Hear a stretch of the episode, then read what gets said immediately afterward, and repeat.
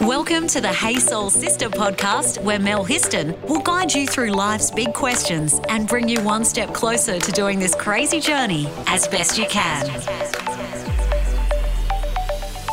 Hey, Soul Sisters!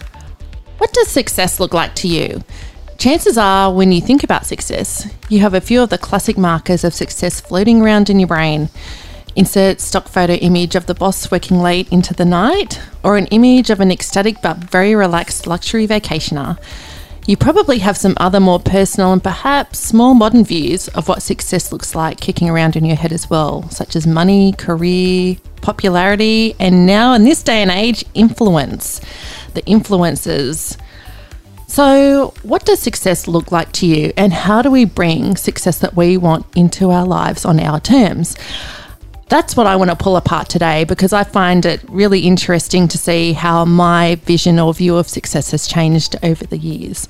So, today I have in the podcast studio with me two awesome women.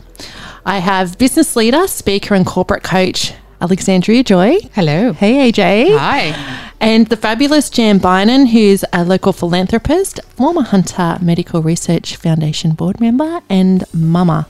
Just all, Hi. all, all around amazing woman. How are you going? Sounds it, doesn't it? I'm great, thanks. AJ, when I first met you 17 years ago, I was applying for a job. Is it that long? yes, I was applying for a job in the PR department at John Hunter Hospital, mm. and you interviewed me, and then became my boss, and then you became my friend, and then we went on to work together at WorkCover New South Wales for a number of years, and have stayed friends since then, which I love. Absolutely. Yep. And I think the day I interviewed you, I knew we'd be friends. I loved you instantly. Oh, thank you. And did I? Did I? It was one of it's one of my really happy times mm. working in at the John Hunter in that PR department with you and Tash. It was. It was a great team. Yeah. Now, when I first met you, we were both 27 years old, mm. And you were, I think it's fair to say, an incredibly driven corp- corporate career gal. Absolutely. Yes. So you were in the process of completing an MBA at 27. You were the head of the PR department at John Hunter Hospital and on numerous committees. Mm-hmm. And you were always reading and could quote numerous business books and quotes and business leaders even back then. And I remember you telling me that you're going to be a CEO one day. Yes. And you became director at WorkCover at a very young age of mm-hmm. 23 or 20. Oh, uh, sorry, 23. I read that wrong. 32. Of 32. Yeah, I reversed my age. yes. Along the way. Yeah. What was that like for you? That like those times? I think I'd always been fairly driven. And as you said, I was a, a reader and a lifelong learner. So I've always absorbed a lot of information. And a lot of kids, when they're growing up, say, Who do you want to be when you grow up? Or what do you want to do? And it, all the girls in my year wanted to be school teachers or air stewardesses. And I wanted to be a CEO. And um, I had a vision of myself with a briefcase and shoulder pads. Yep. And that's kind of Yep. as uh, kind of full and depth as it got. But um, yeah, so I'd always wanted to be in corporate. I'd always wanted to work. That had always been my ambition. It's interesting because I had always wanted to be a career girl as well, but I think that was because of Heather Locklear on Melrose Place. Which I've never seen. oh, she always looks so fabulous. Jean, do you remember that? Heather No, Locklear on. Melrose Place. No. Oh my goodness. She was like the advertising executive boss and she had the best suits and great hair, mm. always looked fabulous. And I remember when I got my first job in an office at the age of 21, I went to Cue and mm. bought the cream oh, no, skirt. skirt and jacket.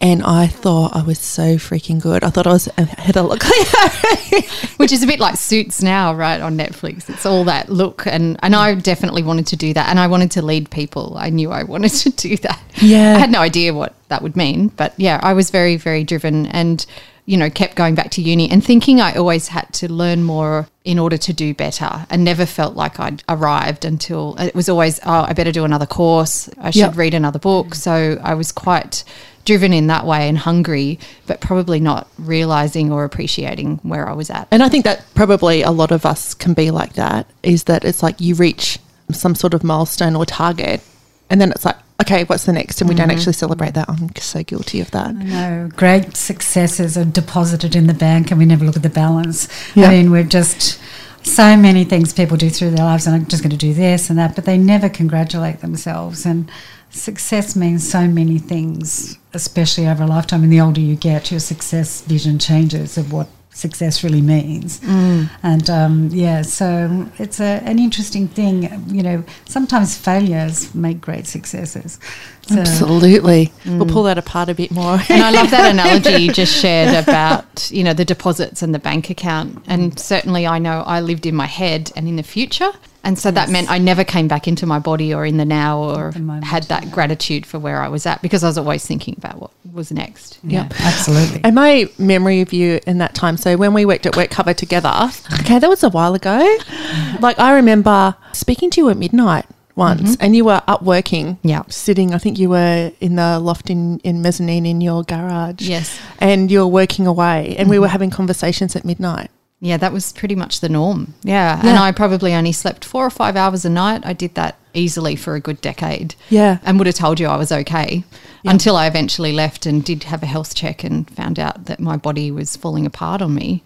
And, you know, from stress and overwork and adrenal fatigue. But I would have told you I was okay. Yeah. And I was still going to the gym and running and doing whatever every day. Yeah. I remember um, you actually telling me back then you only had four to five hours sleep a night. And I, I knew that you were a very high, not functioning, that doesn't sound great, does it? like you worked at a really high level. You were a super Yeah. achiever. Um, but I remember you telling me you only were, had four to five hours sleep all night. And I was kind of, Yeah, which now I know much more that that Yeah. means you're living on cortisol and your body is totally out of balance, and you know Yeah. you're actually draining and straining your body and really cutting years off your life without realizing it. yeah. But it's really interesting because I looked at you and uh, you were my Heather Locklear. Just without the cream suit. You had some pretty amazing pinstripes. and hair. you did do pinstripes. So tell me, your life is very different now. I mean, you have your own consultancy and you travel the country advising different businesses, business leaders, working with different organizations, and you're a CEO.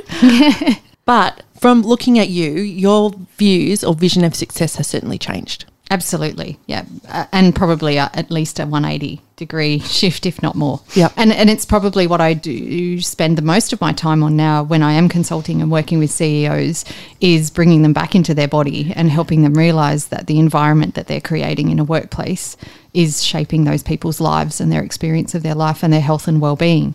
And so I'm really big now with any CEO I'm working with that health and well-being of their employees has to be part of their strategy. It can't be a nice add-on. It has to be the bedrock. Absolutely. And what about the view of success for yourself? Because you live life very differently now. Yeah. Success for me now is that I've had a slow morning, Yeah. which is crazy Yeah. in absolutely. comparison. Yeah, and that I have had time to go within to meditate, to appreciate nature. All of that is far more important now. And it's because I'm not living in the future, I'm living in the now. I love that. Really important. And is that that's what mindfulness has taught you because you very much practice mindfulness? Yeah, I'm, uh, you know, a daily meditator, have been for years. Initially, though, I did that as a competitive sport as well. So I took that on like I did corporate and was always comparing how well I was meditating and things like that. So I totally missed the point in the beginning. But now I've really learnt to settle and be still. I now, you know, get the benefits of it much more. So between the two of you, Jan and AJ, when you're, you know, in the world, meeting people with the work that you do in the community, Jan, um, your involvement with HMRI, with you and your husband have a very successful business yourself. AJ, you're speaking to different corporates and business leaders all the time.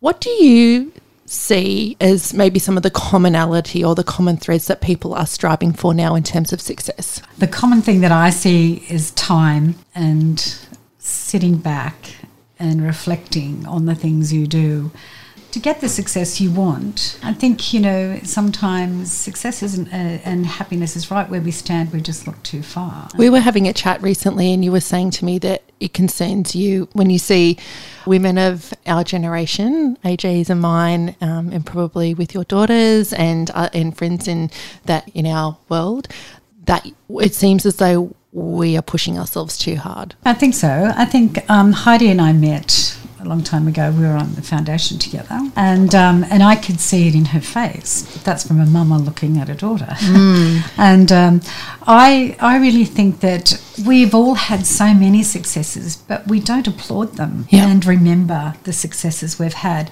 on a day to day basis. Oh, well, today everybody puts so much pressure on themselves to achieve things that aren't even really relevant. I mean, we all like lovely things, you know, nice paintings, cars, houses, whatever.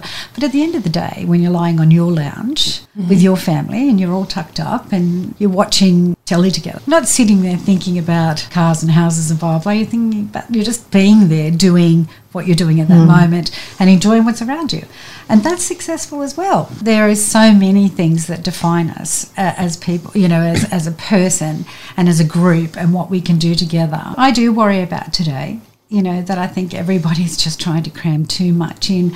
We forgot that years ago, you were a success when you put a roof over your family's head, you fed your children, you educated them, and everybody would go, Oh, you've done so well. Now, we don't acknowledge all those little things as we go along. It's more and more and more. And we don't sit back and congratulate ourselves and go, You know what? I've done a good job. I've raised a family, or I've had wonderful parents who love me, and I am a person of the community that is giving and caring and sharing. I think we've lost a lot of those things because we are too busy. And I also think that if you look at a life wheel, you know, people often say, have they got balance in their life? It used to be health, family, work, maybe. They were kind of the only things on the wheel. But now with social media and the way the world is, I think that life wheel has like a hundred things. You know, people are going, do I do the right fitness? Do I have the right clothes to wear for that? Am I drinking the right coffee at the right place? And, you know, there's so much pressure to be perfect at everything. And mm. that's just creating a stress epidemic of people running around like mad chooks. And the World Health Organization says that stress is the epidemic of the 21st century. And I couldn't agree more. And yet, most of that stress we've probably put on ourselves. And as women in particular, we've strived so hard to get equality in the workplace and in life. And yet, all the statistics show we still take the major burden in home life and those sorts of things. And then we're trying to look good in our Lorna Jane at the same time. And social so, media has certainly contributed to that because mm. we're so much more visible than we were. Our whole life is visible, yeah. not just, you know, our corporate life or something. It's now our, our toast in the morning with avocado on it is now being judged and compared. I was walking with my girlfriend this morning and I asked her what did success mean to her and she said now at my age, which is about my age, she said, she said, oh, my greatest success is happiness in my family. And I went, you're absolutely right, mm. you know. But I think you have to go through all these things to get to the other end. It's like you can't know joy if you don't know sorrow. You know, mm. all those old sayings that people said they're really true yep. and uh, but i think the moment and i think what heidi is saying exactly is that you know the moment is now if you keep looking ahead you're missing what's behind you and what what you're doing now and you know all my dad used to always say that your legacy in life is to create as many memories as you can Mm. And that's what you're leaving behind. And I just think that is the truest thing ever. Yep. But if you forget to create the memory, you don't have a legacy. Yeah. That's all there is to it. If you're not present that's while right. it's happening. Absolutely. Yeah, because yeah. we're too busy selfieing yeah. or thinking about how will that look on my social media profile. My husband and I have a blended family. We came together 16 years ago. And for the longest time, I would say to him, I just want us to be a happy family. I just want us to mm. be a mm. happy family. And it's interesting that I reflect back now and I realize that I was putting stress on myself. I don't know about the kids in the Craig so much, Craig so much, but I know I was putting stress on myself going, we have to be a happy family. Mm. So I used to go out and try and do all these things to go, no, we're a happy family. Mm. And then it's been over the last few years as our kids have become teenagers and now adults that I've learned I have to actually let go of that and go, if I am the best I can be and my hubby is the best he can be, our kids will be okay That's and we'll be a happy family mm. naturally. But I remember that I that caused me a lot of stress. I realize now because I would get uptight if it'd be like, oh, there's a bit of conflict in the family. Oh no, that's not great. We're not a happy family. Mm. Yeah, and conflict is normal. Yeah. I remember when, when I had my first child, I was young and I was worried, always worried that people would think I wouldn't do a good job. Yeah. And um, I was thinking, oh, you know, I, am a good parent. I kept saying it to myself. And I was a damn good parent. Yeah. And, uh, you know, You are a damn good parent. yeah. and I've raised three really nice people, you know, to be part of our community. I'm really proud of them.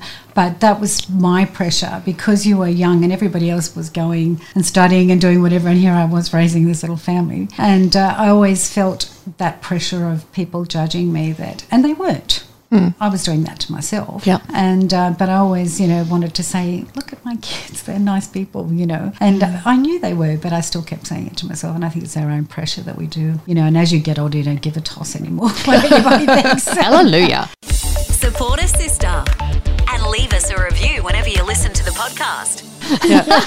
AJ, do you see that with your clients that a lo- that the stress and their vision of success is really things they've put on themselves? It's not what other people Absolutely. on them.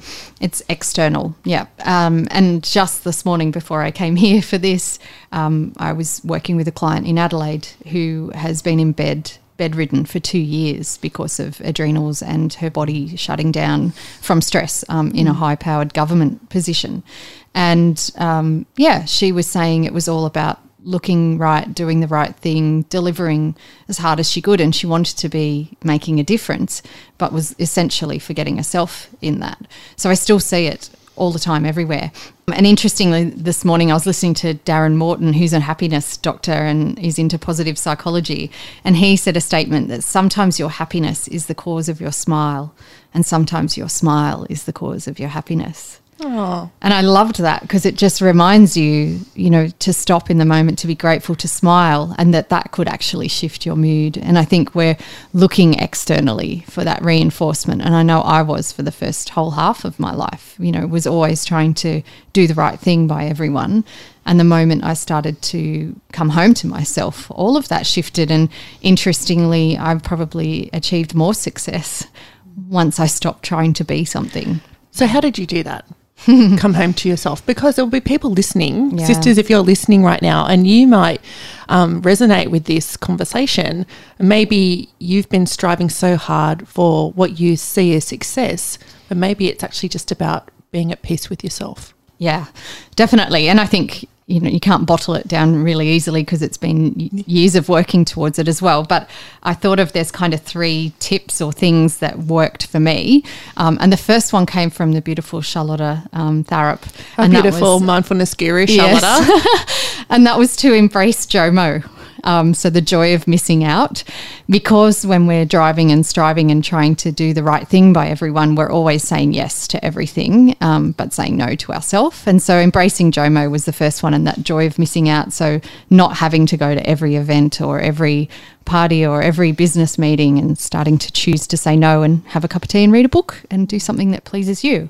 And the second one was really establishing boundaries and my non negotiables. So I'd had poor boundaries before and had, you know, allowed those to be walked over and had given them away. And so learning my own boundaries, and one of those is practicing slow mornings, is that I need my time in the morning to meditate, to walk, to run, whatever, do yoga, so that I feel ready to take on the world and feel healthy and well. And that has improved my mental health as well as my physical health and everything so incredibly. So I would say that establish your boundaries or work out what's your own daily practice. And then third, gratitude and optimism. You know, that whole fact that we can make ourselves feel more happy just by smiling. Um, so be more optimistic, focus on and gratitude as well, because when we focus on gratitude, we're focusing on what we have, not what we don't have. And usually, when we're striving and burning out, it's because we're trying to achieve something else that's external. But once we practice gratitude, we're grateful for what we do have. And that's when everything just gets so much richer. I wake up with a heart full every day. yeah. Yeah. And children do that, don't they? Little children, because they live. in Oh, the yeah. Children and They know how to puppies, do puppy it. dogs. Yeah, that's right. They know how to do it. You know, they they they just let everything go. They they're open, and you just can just feel that. Oh, I wish I was just like you. They they dance like no one's watching. Exactly. Look at a toddler eat a bit of chocolate and have it all over their face and just be in delight. Absolutely. Yeah. I've had the realization during the whole COVID isolation, and for me, that period of time was four weeks. Um, because after that, we had a new starter, a new employee start, and so I needed to um, go with her and train her up and um, and spend time with her as a new employee. And so I had those four weeks during the isolation. The first week I was struck with anxiety, and that was around worry that um, got you back to Sister, the charity that was going to make it through that time. You know, worrying about money, worrying about staff, worrying about the, the ladies that we help. Was everybody going to be okay? And then after I got at the end of that first week, and I'm like, no, that's okay. You know, you sort sort things out in your head, and made peace with that. I actually started to enjoy some of that time, and hmm. I'm not a morning person, by as you know. Yep. I'm not great in the morning, but it was interesting because I started. We were going to bed at eight thirty, and I so I was waking up at six, and either going for a walk with my hubby or I had a walking buddy, Anita Nelms or Shell Faithful. So we would go for our walks, and all of a sudden, my day started to change. Hmm. And because I wasn't going to social events and I wasn't going to networking events, all of a sudden I felt so much calmer. And by the end of the fourth week of the isolation before we had our new employee start and I needed to go back into the workplace, I was like, how can I keep this going? Hmm. Because actually, going to all those different networking events wasn't really making me happy. It was actually a chore I was doing because I felt that I had to. And actually, it wasn't making me happy. And my hubby said last night, he's like, I really love this. We've been cooking dinner every night. Hmm. I did. I did have some takeaway and home delivered stuff, you know, during the whole ISO thing. But no, I've been cooking dinner at night. We've been sitting there having chats with nowhere to go, and it's been really nice. So we've mm. actually connected way more, and we were always good anyway. But you know, even we're even more connected. And I'm like, how can I keep this going? I think a lot of men have said that. In our social group, a lot of men have said that it's nice to just come home and they don't feel like they have to go anywhere or do anything and their family's there, or you can just go home and have a cup of tea and sit down and feel like I don't have to race out somewhere. Yeah. And you can get your jammies on and do whatever and Yeah. not get dressed up and race around the place. And I think home is a sanctuary, as you know, you've mm. been create, creating yours with your little home. And, you know, the things that are really important to you are really where that structure is. And, you know, you've had where you've had um, wellness with your mum and the milestones. They're successes of all the things that she's done. I remember my dad with his first stroke and the first step he took. I was just so, you know, I was screaming with delight. Oh, you can do this! You can do this! You know, and uh, they're successes of everything. And when we measure our lives and you look back on all the things that you've done, it's all the little things, isn't it, that are really the most important things in your life, you know. It's that, you know, when you're raising money for something other than yourself, mm-hmm. you know, the joy that all those things, they're all successes. That has given me the greatest joy. Okay, moment of truth. For many years when I was younger, I had a perception that if you worked in a community service organisation, that you're like, I would probably viewed them like a community based organisation as a bit of a poor cousin to a corporate organisation. Like in my 20s and 30s, I, Yeah. I certainly, that was my perception. And so it's really interesting now that I'm like running a community based organisation and it absolutely fills my soul. Mm. And doing it well. Oh, thank you, thank you. But I go- Exceptionally. yeah, but I go, it it fills my soul. Mm. Because giving is a great is a great endorphin. It feels wonderful to give mm. and to see someone, you know, um, help someone else. Yeah. You know, I remember as children, they, my dad used to, he really disliked, you know, drinking and stuff. And uh, if we had a party, he would fill every dreg of alcohol into bottles and he'd, we'd all go over to the Tree of Knowledge at Wickham and pass it out to the alcoholics over there. And he used to say, these people are in pain and we're helping them, you know, because that to ease that pain. And I think, you know what, being brought up with someone saying there's someone other than you is a great way to, to live your life, you know, and to think about we are part of a community. And as we've found with being isolated, you know, when you can't see your friends or you can't hug someone you love, the, the missing out of that in your heart is just awful. I can't stand it. I want to kiss everybody, you know, and um, and I want to get my grandchildren and squeeze them to death. So you know, there there is so many wonderful things, and and Heidi is highlighting that with everything that she does, and letting us know that there's so many parts of our lives that are, can be successful in so many ways. And I think that giving to charity and or being involved in community in some way is so important, so long as you've also filled up your cup first. Absolutely. And so that's the big part here in the driving for success. Don't do it with the wrong intention Yes. or because you feel you have to. Do it because you love doing it and because you're already full and you have capacity to give to others. Yeah. yeah. Let's get soulful on social media. Search the Sister Code Facebook page and follow us on Instagram. Years ago, a girlfriend of mine was doing a fun questionnaire with me, and she said to me, What do you believe deems success? When do you know that you've, you're successful? And I remember I said, I believe, and I'm st- I still believe this, that we're truly successful when we have choice, mm. when we can choose whatever it is that we want to bring into our lives. Some people don't always have choice. I don't know. I would probably say the Maya Angelou quote is what always comes up for me, and mm. that's that, you know, people won't remember what you said or what you did, but how you made them feel. Yeah. Yeah.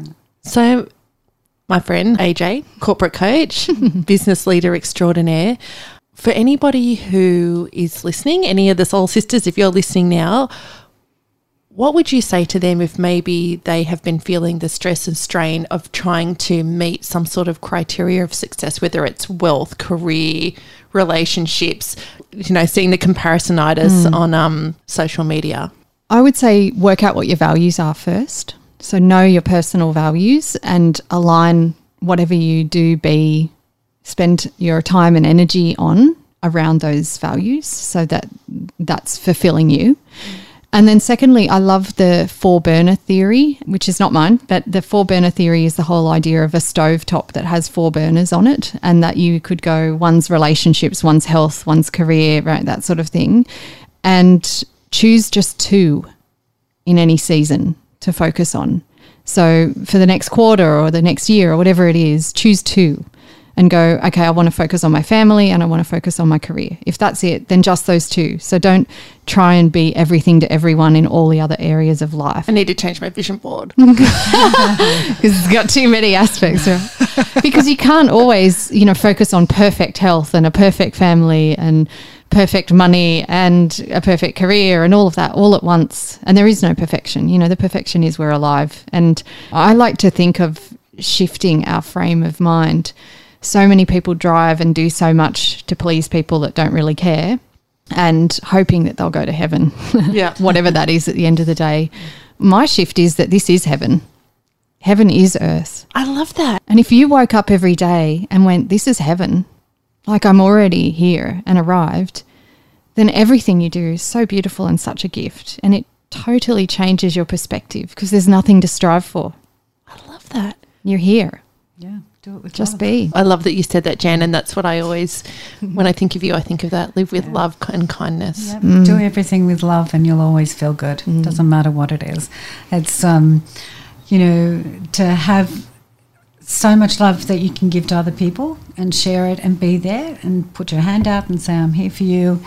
That is success on so many levels, you know, and it's then you give it gives back in everything else because that's how you feel. You are a giant ball of love, Jan.